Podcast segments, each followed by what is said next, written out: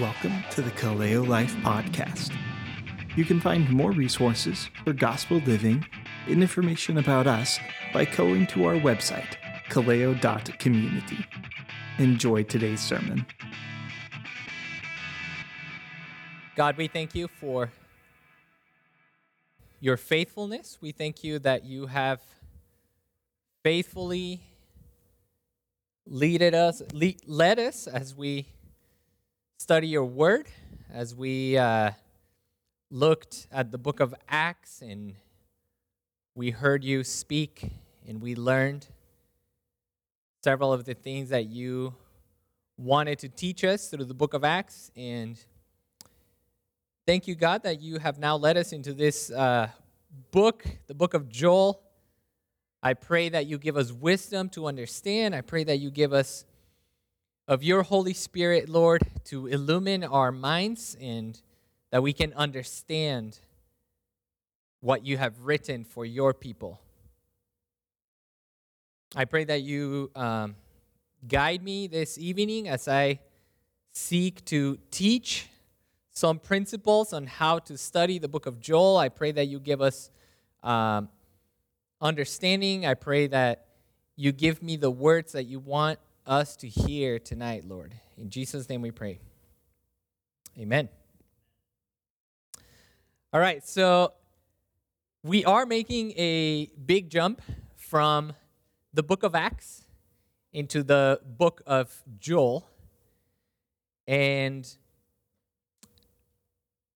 because this is such a big jump, I just felt like it was necessary to take an entire uh, message, an entire Um, Sunday message to give an introduction to the book of Joel. I, I'm not really going to start preaching about uh, chapter one. That's going to happen next week. This week, we're mostly just going to be thinking about how to read and how to study the book of Joel, because it is such a such a big jump. It, it, the book of Joel is so different from the book of Acts. And so I, I think that we need uh, a foundation. We need to establish a, a foundation so that we can understand the book of Joel rightly. So what do I mean by uh, making a big jump? Where for you know, for starters, the book of Acts is in the New Testament. The, the book of Acts talks about a period of time after Jesus had already come. But the book of Joel is actually was actually written several hundreds Several hundred years later, uh, before the coming of Jesus. The book of Joel was written particularly to the people of Israel, the covenant nation of Israel, the nation of God. Uh, it is addressed to them specifically. The book of Joel is written in a prophetic kind of fashion. And so, so far, everything that we've been reading in Acts has been narrative. In other words, we've been reading a story in the book of Acts. Someone, Luke, is telling us the things that happened. But when we come to the book of Joel, we are actually getting into prophetic literature. And prophetic literature is very different from narrative. So, for example, you know, just to give you an example of why it is important for us to understand the kind of genre that we're reading. We read in the Psalms that God is a strong tower. He is a shield of refuge. So are we to understand that the God that we worship is an actual brick tower? No. Or are we to understand that the God that we worship is a piece of metal that covers you from uh, from the, the swords and arrows of the enemy? No. Those, those are metaphors, right? When we talk about God being a strong tower, when we talk about God being our shield and our refuge, we understand that that that the author is writing metaphorically, and we gather the meaning and say, oh, okay, so it doesn't mean that God is a, a stone wall. It means that God is protecting us. It means that we can take refuge in him. It means that God protects us from the enemy. And so in the same way, when we read prophetic literature, we need to make sure that we're actually understanding what the what the author intends to say, and not just saying, "Okay, I'm going to apply. I'm going to I'm going to interpret every single word here written, I'm going to interpret it literally. But rather, we need to understand, okay, no, hold on. This is prophetic literature. In prophetic literature, there is a lot of um, poems, a lot of poetic kind of writing. The authors use metaphors. The authors use uh, personification, where they where they personify certain things and speak of them as if they were animate. Uh, the author uses a lot of simile. In other words, when he likens something to something else, right? So he talks about locusts, and he likens the locusts to an army of uh, a real army of people. Um, so anyway, my hope is that after today's message, we are more familiar with the book of Joel.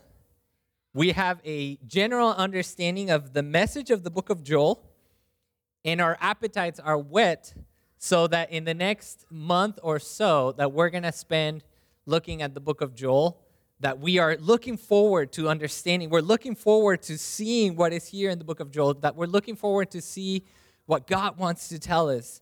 And my greater hope and my greater goal is that as we study this book, we are moved to repentance and we are moved to faith in Jesus. And we are moved to awe of God and of his loving and merciful character. My goal is that as we look into this book, we would learn more about our God and his salvation. And that would bring us to repentance and faith in him. And really, that is the purpose of all of Scripture. In the same passage where, where Paul talks about all Scripture breathed out by God, he says that the Scripture is useful to make you wise for salvation through faith in Jesus Christ.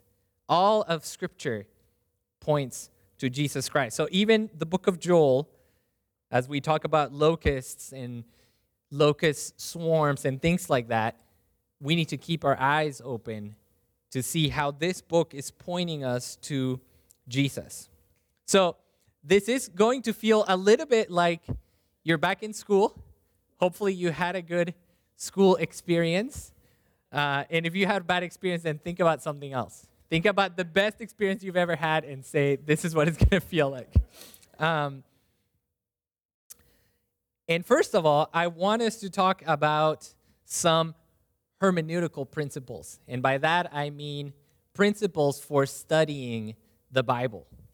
And so one of the first things that I want us to understand is that whenever we study the Bible, we cannot just simply read Scripture and then immediately apply what is written in Scripture directly into my life. Why not? Well, because we need to understand that these books in the Bible were addressed, they were originally addressed to someone other than me. There is, there's not a single book in the Bible that is actually addressed to Ben. Or Paul is never writes, Paul, a, a servant of God, to the saints in Grace Harbor. Right? That, that just doesn't happen. Simply, we need to understand that the books of the Bible are originally addressed to someone else. And so what we do to understand these books and to apply them to our lives, first we need to understand what they meant to the original audience. And then in order to apply it to us, we need to, to use a metaphor, we need to build a bridge. And so imagine that the space between the original audience and us is a river, and we need to build a bridge over that river. Now, what happens when we read a passage in the New Testament, for example, the letter to the Ephesians, we say, okay, so Paul is writing after Jesus came. Paul is writing after the Holy Spirit came down upon the people of God. He is writing to the church. He is writing to members of the new covenant. He is writing to uh, people in Asia Minor who had a Greek kind of culture. And so once we figure those things out, we say, okay, we live in the church age, same church that the Ephesians lived in. We have the Holy Spirit just as the Ephesians did. We are members of the new covenant just as the Ephesians were. And so the bridge that we build from the Ephesians to us is a, a, a pretty short bridge, right? We still need to account for, for some of the cultural differences. We still need to account for, um, you know, the language and, and the, the, the separation in time. But at least we can build a pretty small bridge. But now what happens when we look at the book of Leviticus? Well, the book of Leviticus was written for the people of the Old Covenant. It was written specifically to the people of Israel. It was written specifically for people that were under the Old Covenant, the Mosaic Covenant. And so we need to realize, okay, we're not Jews. We're not part of national ethnic Israel. We are not under the Old Covenant. We didn't live back in that day. So the bridge that we have to build is a lot longer. Does that make sense? So when we apply a book of the Bible, it's like we're building a bridge between the original audience and us. We need to determine what it meant for them, and then we need to determine what the implications are for us. The meaning of the book doesn't change. The meaning is the same. The implications for us are not exactly the same as the implications for them. And so when we look at the book of Joel, we understand, okay, so Joel is a prophet. He is one of the minor prophets. He is one of twelve minor prophets. In fact, in the Hebrew Bible, all twelve were lumped together as one whole book. And Joel is a prophet that speaks to the people of Israel. And he is mostly, actually, yeah, mo- most of the book, Joel is talking about the day of the Lord. That's that's really the main theme of the book of Joel, the day of the Lord. And basically, in a really, really summarized way, what Joel is telling the people is, this locust plague that you guys are enduring is actually the day of the Lord.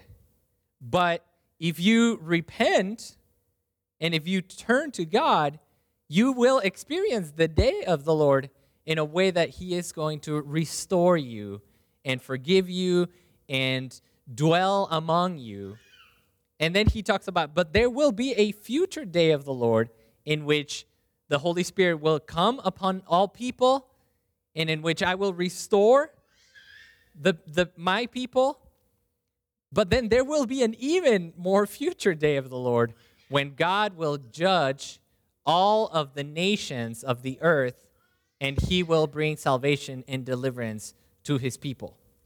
So, in other words, the book of Joel is about the day of the Lord. And so, as we look into each passage throughout this month and the following, we're going to start seeing those divisions in the book of Joel. And I'm going to talk a little bit more about those. Um, I want to, I want to to uh, mention a few, um, a few important things here, a few clarifications. When we read the Bible, like I said, it is written to our to an original audience. When we read passages about God calling his people back to repentance, for example, that really well-known passage in Second Chronicles where it says, if Uh, if my people who is called by my name would, uh, you know, turn and repent and pray and all that, and then he promises blessings. Well, one clarification that I want to make is whenever he says that, he's not talking about America, right? We tend to read our Bibles, oftentimes we read them a little bit me-centered or, or my surroundings-centered. And so I know that oftentimes when we look at passages like this, where you know where the prophet is calling the people to repentance and telling them all of these things that are happening is because of your sin and you need to repent, and if you repent, I will bless you. He's not saying this to the nation of the United States. He's writing these things to the nation of Israel. He's writing these things for the people of God that were under the Old Covenant, which means that then the application for us is not really for this country, for the United States. I, I'm sure that we can find implications, and, and I'm, we will find implications about this country, But the most direct bridge, the most direct implication for us, if Joel is writing for the people of God, and if we understand that those who are in Christ Jesus and are indwelled by the Spirit are now a part of God's people, then we could say that the most direct application or implication of this book is for the church, for us, for the people of God, for those who have the Holy Spirit indwelling in us. Now, another thing that we need to understand is that biblical prophecy is not fulfilled all at once in a linear kind of way. Biblical prophecy, we shouldn't expect the prophecies in the Old Testament and the prophecies in the New Testament to be fulfilled all at once, all in one moment, and then be completely done with them.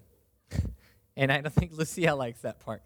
But um, let me let me give you an example to, to show you my point. So, for example, when God calls the prophet Isaiah in Isaiah chapter six, and he sends him to preach a message to the nation of Israel, he tells him, go and tell these people, keep on hearing but do not understand, keep on seeing but do not perceive, make the heart of this people dull and their and their ears heavy, and blind their eyes, lest they see with their eyes and hear with their ears and understand with their hearts and turn and be healed. So in this passage, God is calling Isaiah to go preach to his contemporaries, to the people of Israel that lived in his time, and he is speaking prophetically to them. But then several years later, hundreds of years later, when Jesus comes, and he sees the unbelief of the Pharisees and of the people of Israel, he actually tells them, Isaiah wrote this about you. But you say, wait a minute, I thought that Isaiah wrote this about these guys. Well, yeah, but he also wrote it about the Pharisees and the unbelieving Jews of the time of Jesus. And then when John the apostle sees that there's a, a lot of unbelief among the people, he says, well, the prophet Isaiah wrote these things about these people.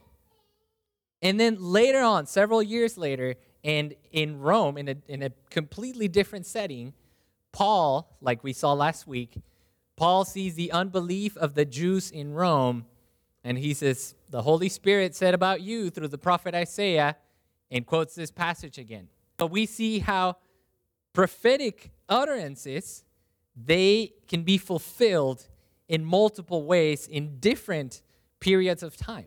Right? It was fulfilled with Isaiah, it was fulfilled with Jesus, it was fulfilled with Paul, and continues to be fulfilled every time that someone does not believe the message of the gospel. And so, when we see prophecy in the book of Joel, we shouldn't expect for all of the prophetic utterances of this book to be fulfilled all at once.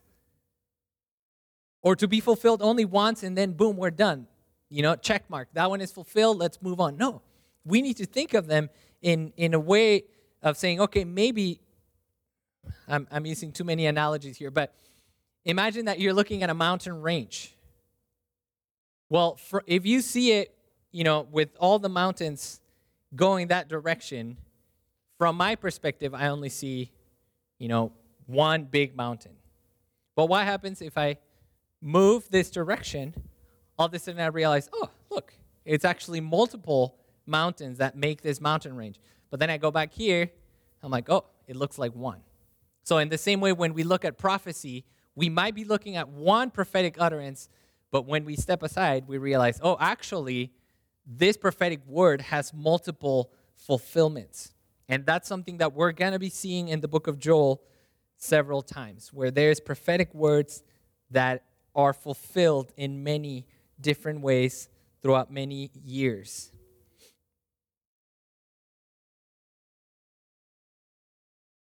So, like I said, the theme, the main theme of Joel is the day of the Lord.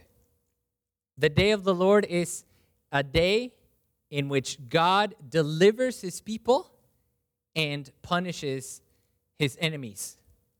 The day of the Lord, again, is a day in which God delivers his people and punishes his enemies. The earliest known day of the Lord is when God delivered his people from Egypt.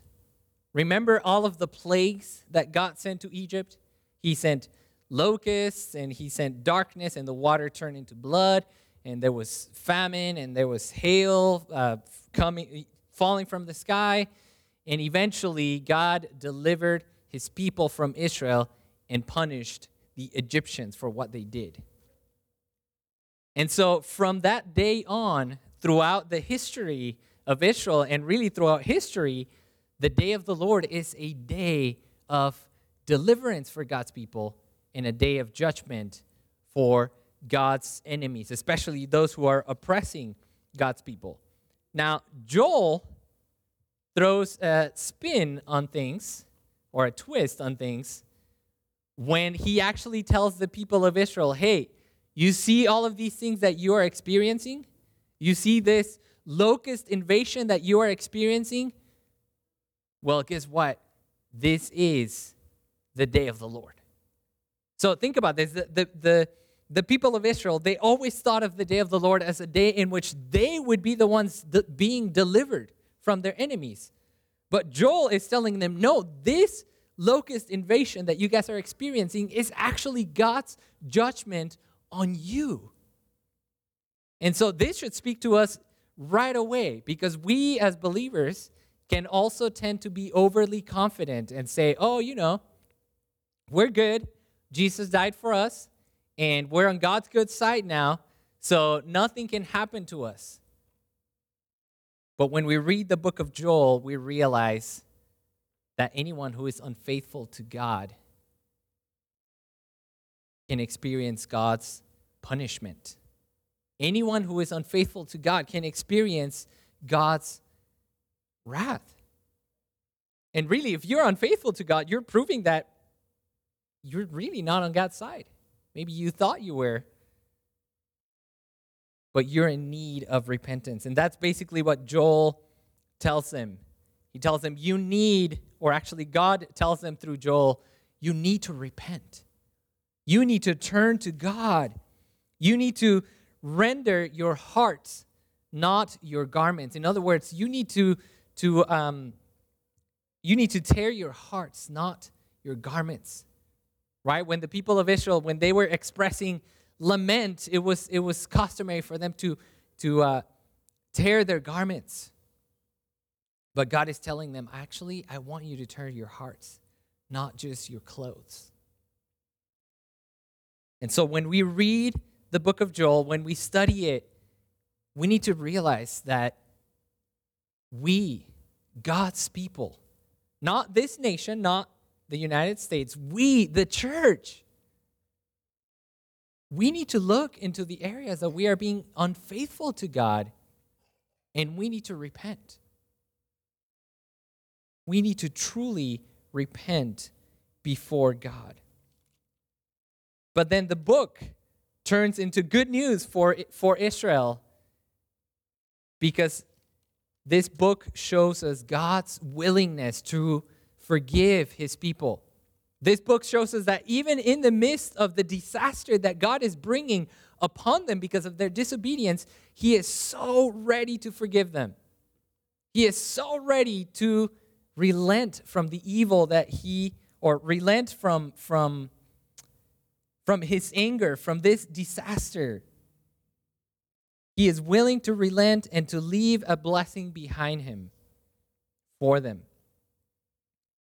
And so in chapter two, verse eighteen, we see that God had mercy on his people. He became jealous of his land, and he brings all this amazing restoration to them. So when, when he is describing the destruction that the locusts bring, it's a terrible situation. Like with with uh, during our men's or for our men's breakfast, we read the book of Joel several times. And boy, I was getting tired of reading that really dire situation that the people were in. I mean, it's very, it's just painful to read everything that they were going through. But then when you get to this part, when God talks about the restoration that he is going to bring, when you get to this part when God, you, you know, tells them, fear not, O land. Fear not, you beasts of the field. Be glad, O children of Zion. I will restore to you the years that the swarming locust has eaten. So we are reminded of God's restoration, of God's salvation. How even the years that the that were wasted, even the years that we endured because of our own sin, God's punishment, those are not wasted years for God. He restores those as well when we come and turn to him. And so that is the day of the Lord too. When God brings salvation and restoration for his people, that is the day of the Lord. And then he talks about a future to them, but past to us, idea of the day of the Lord when he mentions one of the most well-known passages in Scripture in chapter two, verse twenty-eight. And it shall come to pass afterward that I will pour out my spirit on all flesh. Your sons and your daughters shall prophesy. Your old man shall dream dreams, and your young man shall see visions. Even on the male and female servants, in those days I will pour out my spirit, and I will show wonders in the heavens and on the earth, blood and fire and columns of smoke. The sun shall be turned to darkness and the moon to blood before the great and awesome day of the Lord comes. And it shall come to pass that everyone who calls on the name of the Lord shall be saved. Does that sound familiar to you? That's what Peter says in the book of Acts. When the Holy Spirit comes upon the disciples, those that were gathered, and they start speaking in tongues. And so the people around them are like, are these guys drunk? What's happening? And so Paul tells them, no, no, no, these men are not drunk. What is happening is that right before your eyes, the prof- the prophecy that Joel made about the Spirit being poured out on all flesh is happening, is being fulfilled before your own eyes. And so we see how amazing it is that even though this book is written primarily to the people of Israel, even in this book, we see that God already has a beautiful plan in mind of giving of his Holy Spirit to everyone who believes in him. In the Old Testament, during the Old Covenant, very few people had the gift of the Holy Spirit. We read that Moses was someone who was filled with the Holy Spirit. And in fact, there is an episode there where God tells Moses, hey, I want you to gather these people so I can also give them of the Holy Spirit. And, and he's speaking about seventy-two elders. And he says, I want you to gather these seventy-two elders so that I can also give them of the Holy Spirit and they can help you lead the nation of Israel. But there is two that miss, but they are they also receive the Holy Spirit and they are prophesying. So Joshua comes to Moses and he's all jealous and he's like, hey, Moses, these guys that didn't come to the gathering are also prophesying over there. And Moses, instead of saying, man, those guys, you know, such bad guys, he says, oh, man, this is a, this is a, a Uh, paraphrase, of course, but Moses says, I wish that all people would have the Spirit of God. I wish that everyone would have the Spirit of God. And then we see that David is also filled with the Spirit of God. We see that the people that, that helped build the tabernacle, they were in, they were filled with the Spirit of God, but the Spirit of God was only with people temporarily in a limited kind of way. But here in the book of Joel, God makes this beautiful promise that in the last days, he will pour out his Spirit upon all flesh, upon everyone that believes. And brothers and sisters, we are living in the last days. We are living after this prophecy has been fulfilled. We have the Holy Spirit of God. Everyone who trusts in the name of Jesus, everyone who has repented of their sin against God and turned to Jesus has the Holy Spirit of God.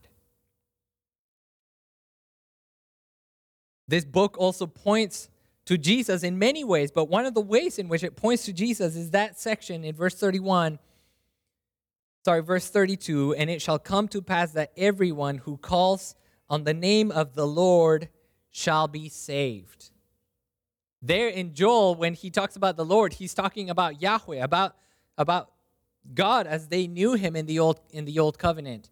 But when Peter quotes this verse and says, everyone who trusts in the name of, everyone who calls on the name of the Lord, he is talking about Jesus.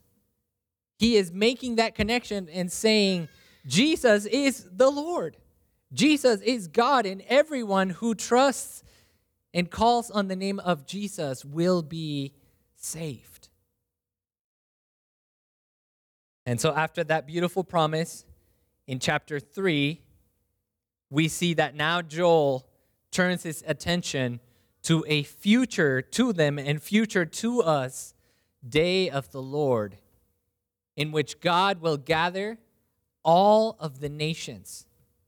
In this day of the Lord, God will gather all of the people into the the valley of Jehoshaphat, the valley of um, the valley of decision. And in this valley, God will wage war against his enemies. In this valley, God will judge the nations. And so in this case, we could say, wow, there's there is a direct application for the United States right there. If this nation does not repent from their sin, they will be in that valley and they will experience God's judgment. And this should be a call for us to spread the good news of salvation through faith in Christ Jesus. This should be a call for us to, to speak about God's willingness to forgive people, of God's willingness to bring blessing and restoration upon everyone who calls on the name of the Lord. And then the book closes with ultimate restoration for God's people, ultimate salvation. Going uh, in verse eighteen. Well, actually, verse sixteen, uh, chapter three, verse sixteen. The Lord roars from Zion and utters his voice from Jerusalem, and the heavens and the earth quake. But the Lord is a refuge to his people, a stronghold to the people of Israel. So you shall know that I am the Lord your God who dwells in Zion, my holy mountain. And Jerusalem shall be holy, and strangers shall never again pass through it. And in that day the mountains shall drip sweet wine, and the hills shall flow with milk.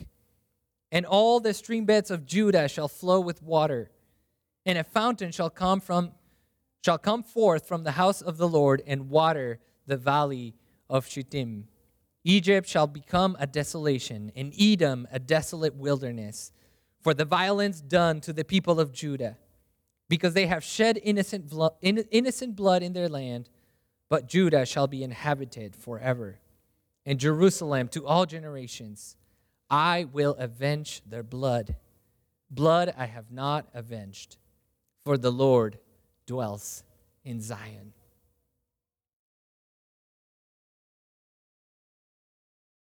So I pray and I hope that we have come to understand the book of Joel even just a little bit more. I know that, you know, I, I throw a lot of information out there, but I trust that, you know, having already heard some of the some of what the book of Joel is about, when we go a little bit more slowly through the book of Joel, some of these things are going to connect in our minds. Our, our brains are going to make some connections there, and we're going to be able to understand the book of Joel, and we're going to be able to understand God's judgment, God's willingness to forgive, God, God's willingness to restore his people, God's willingness to be among us, even by sending his Holy Spirit, God's willingness to save us, everyone who calls on the name of the Lord Jesus.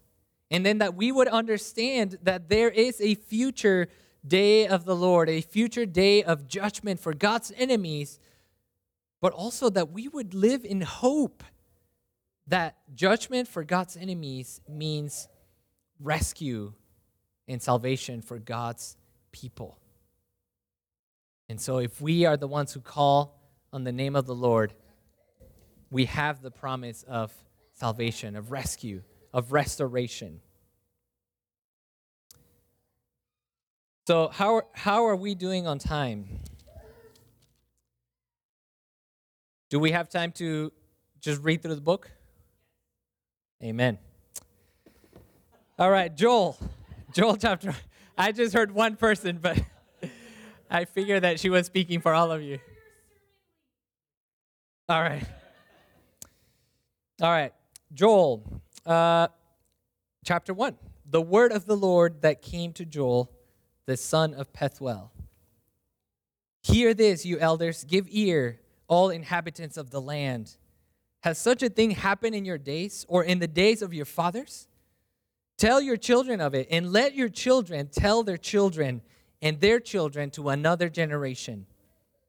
What the cutting locust left, the swarming locust has eaten. What the swarming locust has left, the hopping locust has eaten. And what the hopping locust left, the destroying locust has eaten. Awake, you drunkards, and weep and wail, all you drinkers of wine, because of the sweet wine, for it is cut off from your mouth. For a nation has come up against my land, powerful and beyond number. Its teeth are lion's teeth, and it has the fangs of a lioness. It has laid waste my vine and splintered my fig tree. It has stripped off their bark and thrown it down. Their branches are made white. Lament like a virgin wearing sackcloth for the bridegroom of her youth. The grain offering and the drink offering are cut off from the house of the Lord. The priests mourn, the ministers of the Lord. The fields are destroyed. The ground mourns because the grain is destroyed. The wine dries up. The oil languishes. Be ashamed, O, o tillers of the soil. Wail, O vine dressers. For the wheat and the bar- and the barley, because the harvest of the field has perished. The vine dries up, the fig tree languishes. Pomegranate, palm, and apple, all the trees of the field are dried up, and gladness dries up from the children of men. Put on sackcloth and lament, O priest. Wail, O ministers of the altar. Go in, pass the night in sackcloth, O ministers of my God, because grain offerings and drink offering are withheld from the house of our God. Consecrate a fast, call a solemn assembly, gather the elders and all the inhabitants of the land to the house of the Lord your God, and cry out to the Lord. Alas, for the day, for the day of the Lord is near, and as destruction from the Almighty it comes. Is not the food cut off before our eyes? Joy and gladness from our house, from the house of our God? The seed shrivels under the clods. The storehouses are desolate. The granaries are torn down because the grain has dried up. How the beasts groan. The herds of cattle are perplexed because there is no pasture for them. Even the flocks of sheep suffer. To you, O Lord, I call. For fire has devoured the pastures of the wilderness, and flame has burned all the trees of the field. Even the beasts of the field pant for you, because their brooks are dried up, and fire has devoured the pastures of the wilderness. Blow a trumpet in Zion. Sound an alarm on my holy mountain. Let the inhabitants of the land tremble, for the day of the Lord is coming. It is near. A day of darkness and gloom, a day of clouds and thick darkness. Like blackness there is spread upon the mountains a great and powerful people. Their like has never been before, nor will be again after them, through the years of all generations. Fire devours before them, and behind them a flame burns. The land is like the Garden of Eden before them, but behind them a desolate wilderness, and nothing escapes them. Their appearance is like the appearance of horses, and like war horses they run. As with the rumbling of chariots, they leap on the tops of the mountains, like the crackling of a flame of fire, devouring the stubble. like a powerful army drawn up for battle. Before them, peoples are in anguish. All faces grow pale. Like warriors, they charge. Like soldiers, they scale the wall. They march each on his way. They do not swerve from their paths. They do not jostle one another. Each marches in his path. They burst through the weapons and are not halted. They leap upon the city. They run upon the walls. They climb up into the houses. They enter through the windows like a thief. The earth quakes before them. The heavens tremble. The sun and the moon are darkened, and the stars withdraw their shining. The Lord, the Lord utters his voice before his army, for his camp is exceedingly great. He who executes his word is powerful, for the day of the Lord is great and very awesome. Who can endure it? So notice, before we before we move on, just notice how These, this army of locusts, this famine, this drought, these fires that they are experiencing, they are coming from God, right? This army of locusts is God's army against his people. Yet even now, verse twelve, yet even now, declares the Lord, return to me with all your heart, with fasting, with weeping, and with mourning, and rend your hearts and not your garments. Return to the Lord your God, for he is gracious and merciful, slow to anger and abounding in steadfast love. And he relents over disaster. Who knows whether he will not turn and relent and leave a blessing behind him, a grain offering and a drink offering for the Lord your God. Blow the trumpet in Zion, consecrate a fast, call a solemn assembly, gather the people, consecrate the congregation, assemble the elders, gather the children, even nursing infants. Let the bridegroom leave his room and the bride her chamber. Between the vestibule of the altar, let the priests, the ministers of the Lord, weep and say, spare your people, O Lord, and make not your heritage a reproach, a byword among the nations. Why should they say among the peoples, where is their God? And so here's God's response, verse eighteen. Then the Lord became jealous for his land and had pity on his people. The Lord answered and said to his people, behold, I am sending to you grain, wine, and oil, and you will be satisfied, and I will no more make you a reproach among the nations. I will remove the northerner far from you and drive him into a, into a parched and desolate land, his vanguard into the eastern sea and his rear guard into the western sea. The stench and foul smell of him will rise, for he has done great things. Fear not, O land, be glad and rejoice, for the Lord has done great things. Fear not, you beasts of the field, for the pastures of the wilderness are green. The tree bears its fruit. The fig tree and vine give their full yield. Be glad, O children of Zion, and rejoice in the Lord your God, for he has given the early rain for your vindication. He has poured down for you abundant rain. The early and the latter rain is as before. The threshing floor shall be full of grain. The vats shall overflow with wine and oil. I will restore to you the years that the swarming locust has eaten, the hopper, the destroyer, and the cutter, my great army which I sent among you.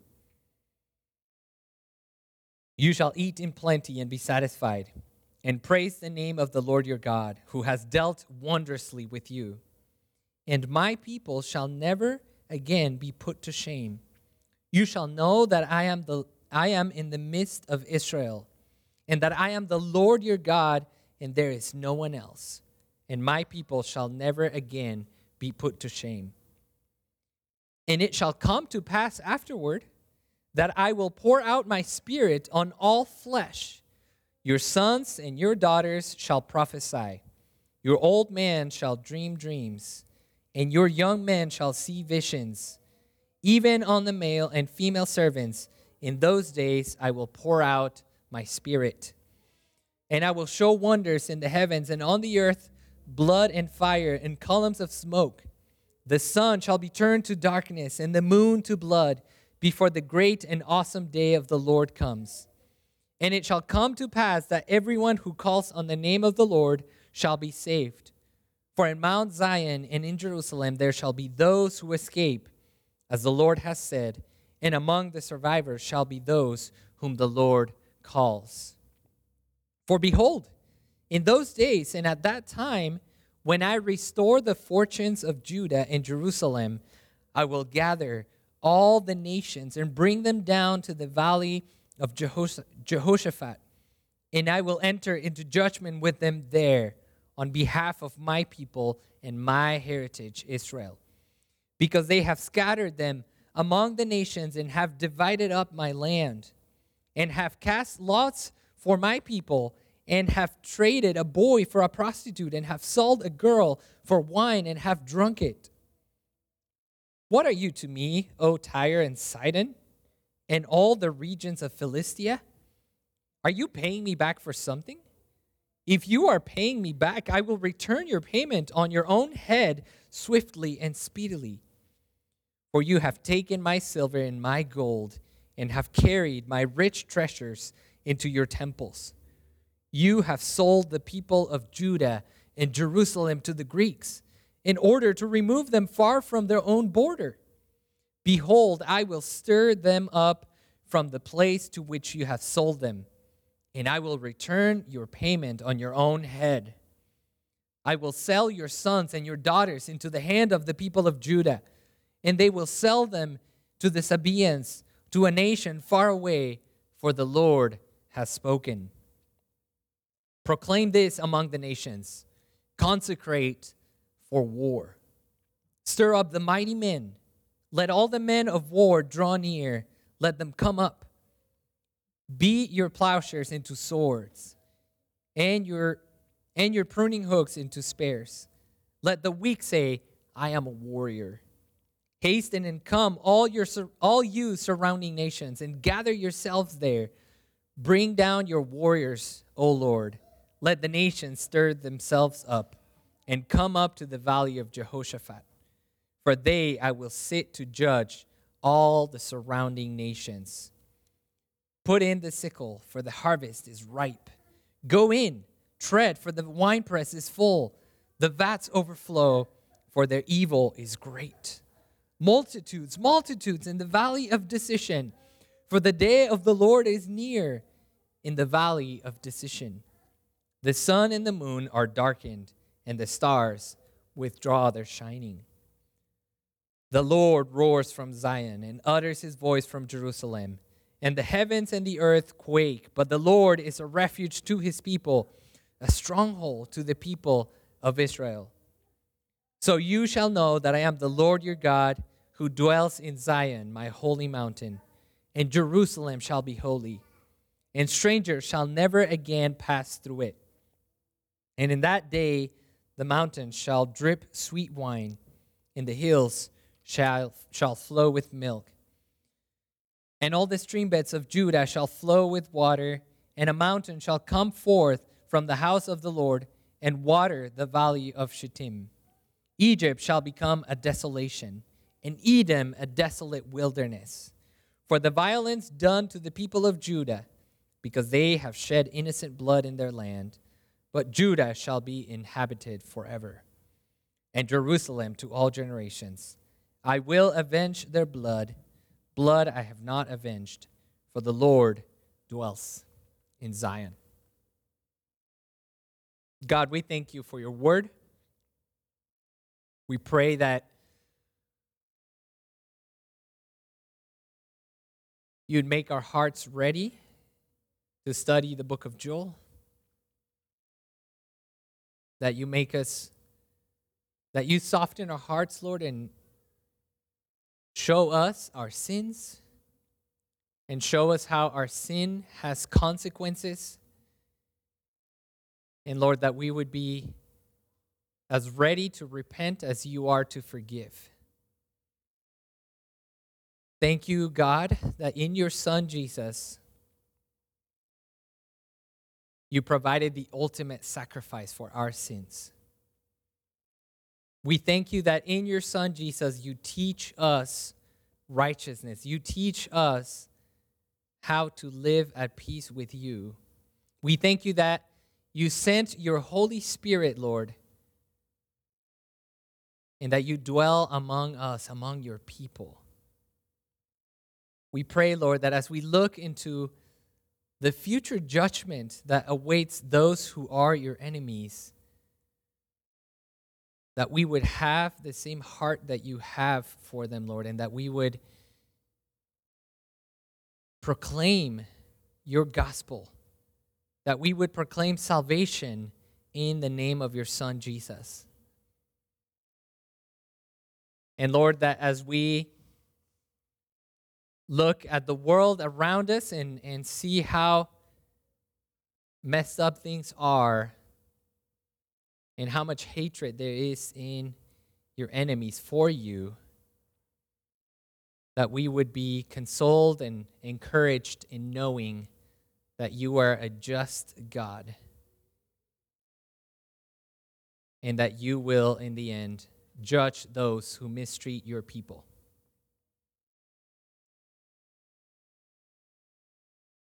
Lord, I pray that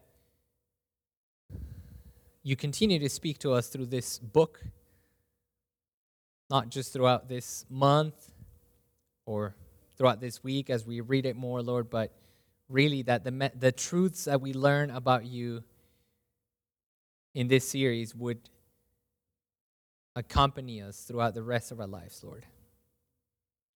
In Jesus' name we pray. Amen.